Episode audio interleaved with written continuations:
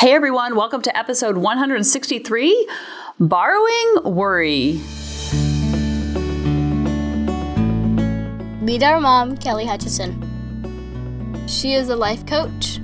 She is a child counselor. She is a teacher. She's a parent coach. And she's a mom to us. She will teach you to stop yelling at your kids. She will teach you to get your kids to listen. She will teach you how to never sleep with mommy guilt again. She will teach you how to be an imperfect mom so you can help your kids be imperfect too. And, have harmony in the home. So, you all are going to love this episode because if you are a worrywart like me, sometimes we think that worrying is actually doing something to benefit us. So we think if we do it more and we do it longer and we're stronger about it, then it will prevent us from feeling any tricky emotions. So, to unpack worry a little bit, the reason why you see kids and they're so fancy free and they're just worry free and they don't seem to have a care in the world the reason why is because they don't. They don't have life experiences, they don't have pain, trauma, all the stress that has led up to why we worry.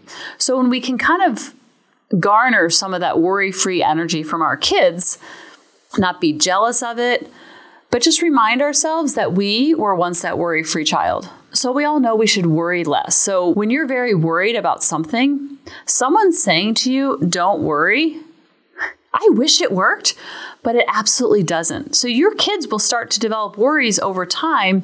And instead of telling them not to worry, it's okay to tell them to lean into the worry. When I was nervous before a soccer game, my dad would always say, That means you care. And what he was trying to do is normalize it versus don't worry. Don't worry, because that actually makes it worse for the worrier because they're already worried. So telling someone, especially if they're a people pleaser or they're like a, a do gooder kind of kid, then they think they're doing something wrong because they're worried and they shouldn't do it. And whenever we feel like we shouldn't be doing something, it adds worry on top of the worry. It's kind of like before Lily took her uh, one of her tests in elementary school. It was like one of the state tests, and everybody kept telling her to get a good night's rest. And they kept telling her, and they said it on the announcements. And then the principal came to the classroom to tell them. And then the teacher said it. And then there was a note that went home. And then the assistant principal came in, and she's like, "Mom, now I can't sleep. They're telling me to get a good sleep." And she's never had sleep issues before. And all of a sudden, she couldn't sleep because there was so much focus on the sleep. If that makes sense. So I love this quote. It says, "Worrying doesn't." Take away tomorrow's troubles, it takes away today's peace. And I love this quote by Van Wilder. He says, Worrying is like a rocking chair. It gives you something to do, but it doesn't get you anywhere. So I don't want you to take away your worry bear because I know I wasn't really a worried kid, didn't have a lot of worries or stress as a kid, even in a young adult. But once I became a parent, I was so wanting to do it all right.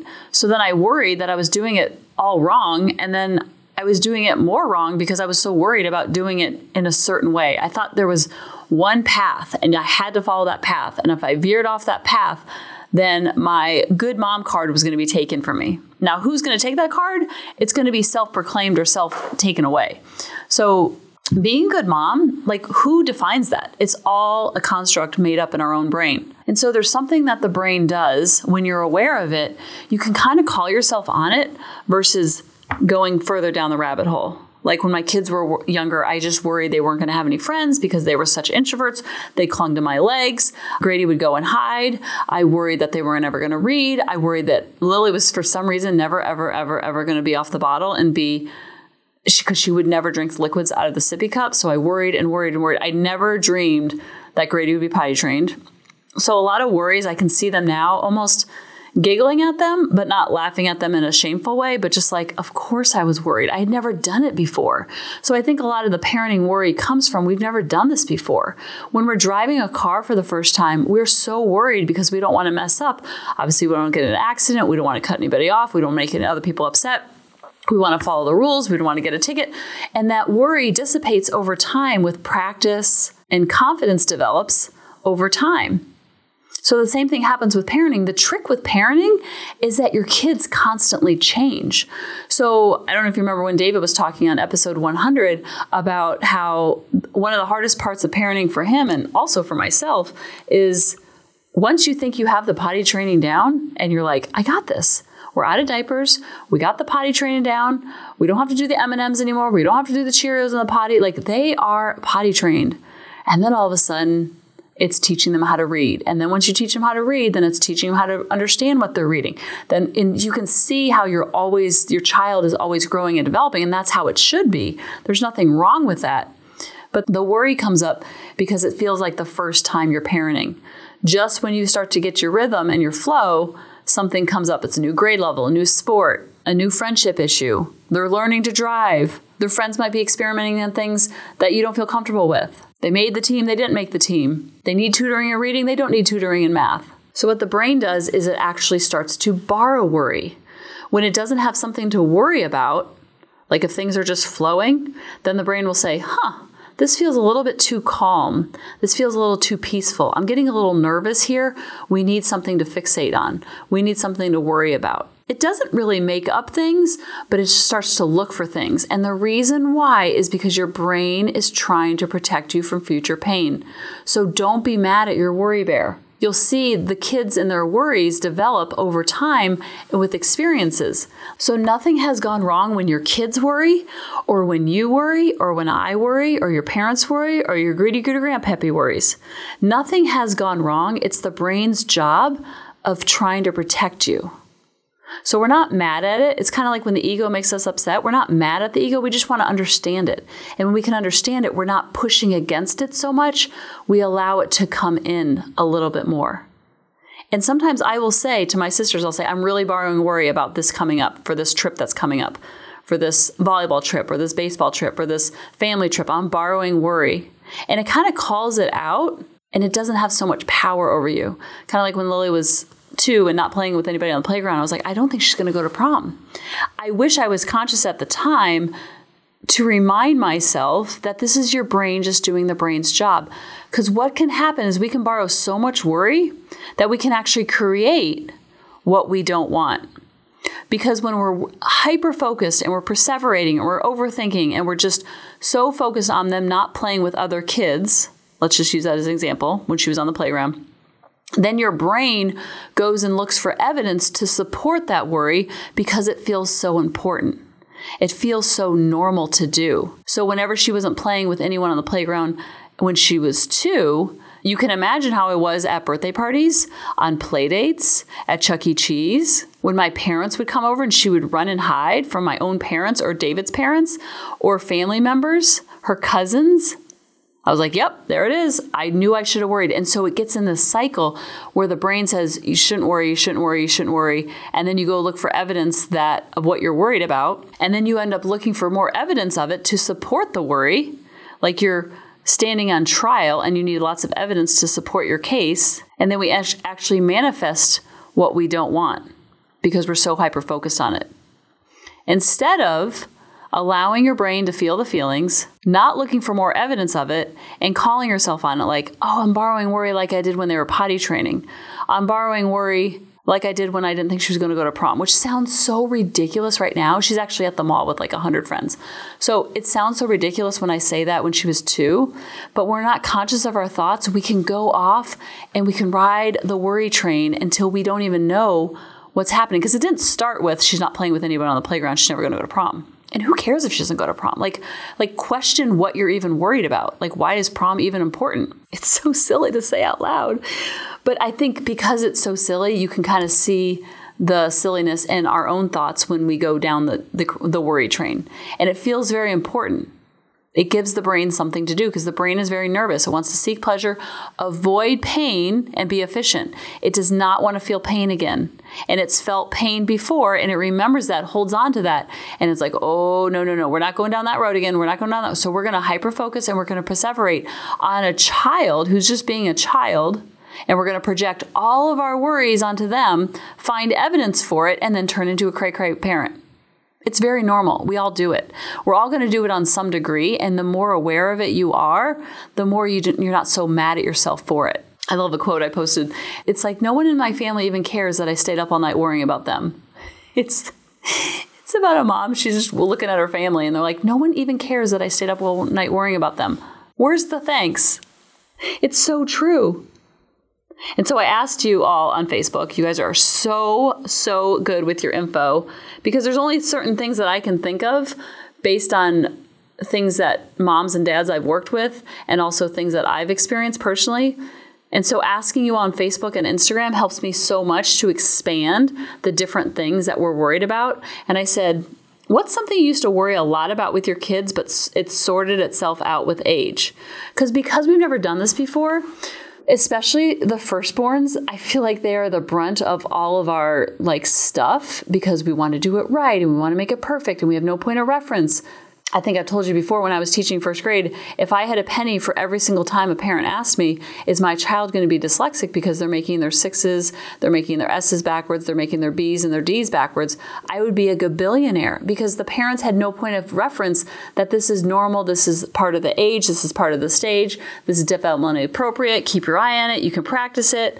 But they didn't know that I was asked 10 times that day already because they had no point of reference. So a lot of you think said things like, they were never going to stop sucking their thumb. Their overall hygiene, their grooming, potty training, kids choking on their vitamins or food, sleeping through the night routines, potty training, potty training, tantrums, not sharing. Oh, that was a big one. You should have seen me turn into a cray cray lady when my two or three year old did not share. Because all I could think about was they better share because if in first grade, if they don't share, they're going to upset their first grade teacher. Learning to swim or ride a bike, going from a bottle. My daughter's attitude. She was a hateful person to be around between 14 and 16. Then she kind of just grew out of it. Breastfeeding. I never thought they'd be able to sleep in their own beds. When they were 13, I used to lie down on their bed in the dark and they would tell me things that were bothering them. Wait for them to open up without staring into my eyes and feeling awkward. Every once in a while, they will ask for a hug now and again. Dancing. My kid has zero rhythm. I thought she would just be left footed forever. She was invited into her ballet company ahead of her peers when she was 16. Like, what? A lisp, food pickiness, bullying. I thought my child would be walking down the wedding aisle with the binky in his mouth. Teenage moodiness, still waiting. When they sleep, that they would stop breathing. I invested a lot of sleep monitors in the early days. ADHD, focusing in school, making friends, and watching him win. Feeling like I was never doing enough. They just wanted me, although they did not appreciate the clean house. LOL. So true. So you can kind of see it in other people and you can see it in my story. It's very hard to see within yourself, especially when you're in the middle of it. But the brain is actually going to, when things are going smooth or when they're not going smooth, it's going to borrow that worry to try to prevent something from happening. I was working with a mom and she has a history of alcoholism in her family and she's so worried about her daughter becoming an alcoholic. And I was like, oh, wow, is she showing signs? How old is she? And she said she's six years old. And the reason why she was so worried about it is because the brain was like trying to prevent that from happening. And so she finally came to the eureka moment of she's six years old now. I'm not going to worry about it until I cross that bridge. And if I cross, even if I cross that bridge, we will figure it out when we get there. But worrying about it when she's six, I'm not going to borrow worry until she's 16, 17, 18. And that was very freeing for her to know that her brain was even borrowing that worry based on past pain and trauma that she had experienced when she was a child, in issues that she had, and issues that her parents had, and her siblings. So when you know that your brain's borrowing worry, you're not so mad at it and you can let it borrow it, but you can also spend the time in the other half playing out worst case scenarios. Like once I became conscious, I'm like, okay, what if she doesn't go to prom? Okay, then what? Then what?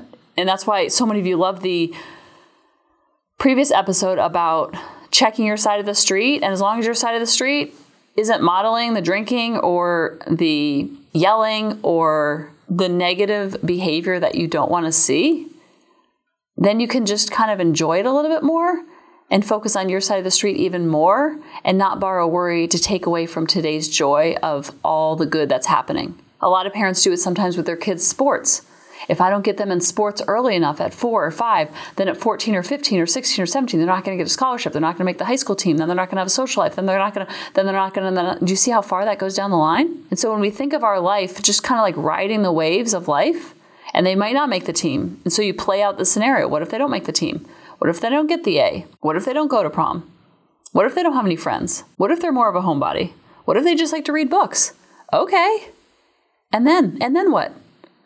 we have to take the judgment away that something's wrong with that way of living. And we just learn to get out of the way. And we just pull back and pull back and pull back, and we step out of the way to let them figure out what works for them, how to figure out their own wings. Because what was happening before when my kids were little and I was unconscious and I was hyper focused on their antisocial behavior and their shyness and their clinginess, or Grady, who was running for the hills every time we got to a place.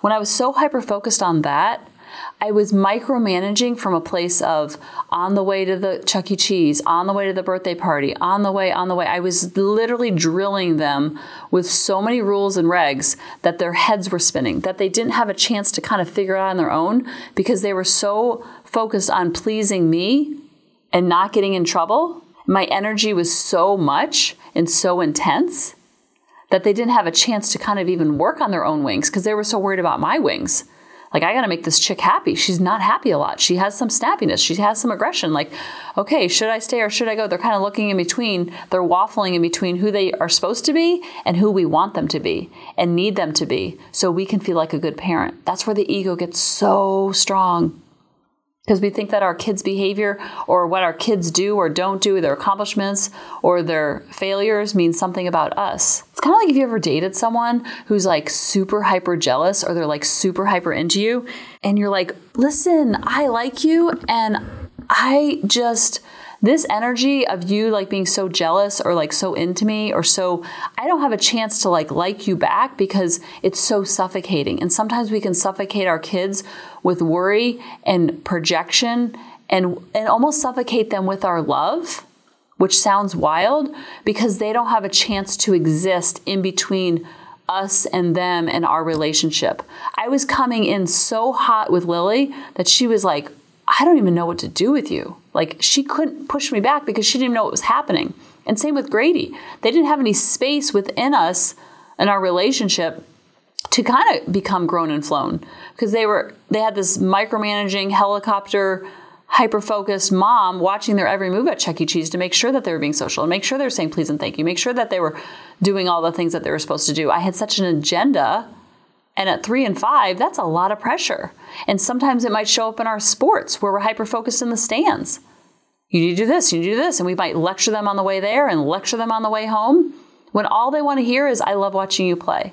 I know as an athlete, anything my mom or dad said, or even my sisters, one ear and out the other, and they could tell me a hundred girls and one criticism like, yeah, you know, I think you should. I'd be like, mm, I, they think I'm horrible. It would throw the baby out with the bathwater. Now, if my coach said it, that's one thing.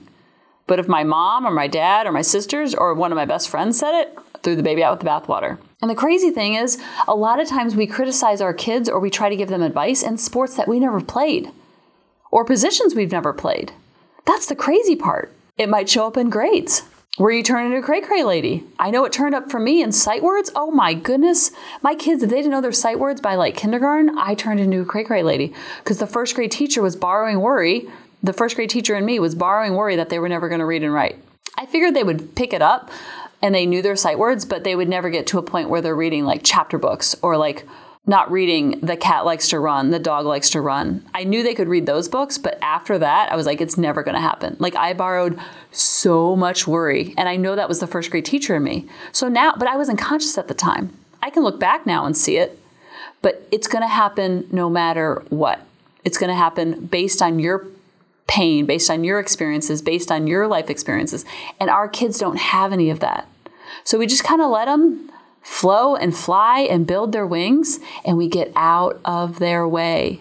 We're the cheerleader, we're in the stand. We pull away that micromanaging helicopter support because they don't need it. It's actually crippling them, it's actually clipping their wings.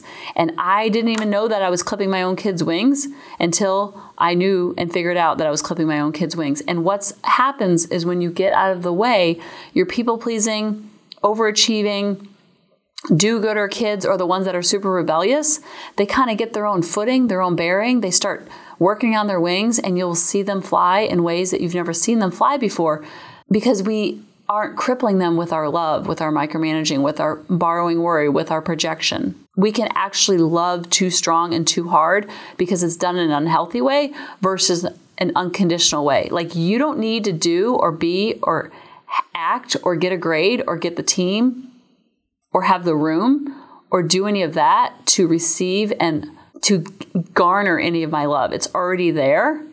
Does that mean you let them have their room trashed all the time? Absolutely not, but it's not conditional. It's not based on their you're not going to ration out your love based on how they do on the on the field, how they do with their room, how they do with their grades, how they do with their sports, how they do in their relationships. You get out of the way, focus on your side of the street, and they will feel that lack of pressure and start to build their wings, and that's where they learn to fly. And when they don't have that pressure and they're building their own wings, that's when you start to have more harmony in the home because you get to actually enjoy it versus having to micromanage and control it all. I love you guys, and I'll talk to you next week. Bye bye. Hey, mamas, thanks for listening. If you had any ahas, clicks, or those lightning bolt moments while listening, you have to check out my free parenting bootcamp where we take all of this to the next level and we try to create even more awakenings for ourselves so that we can connect more with our kids and never yell at them again.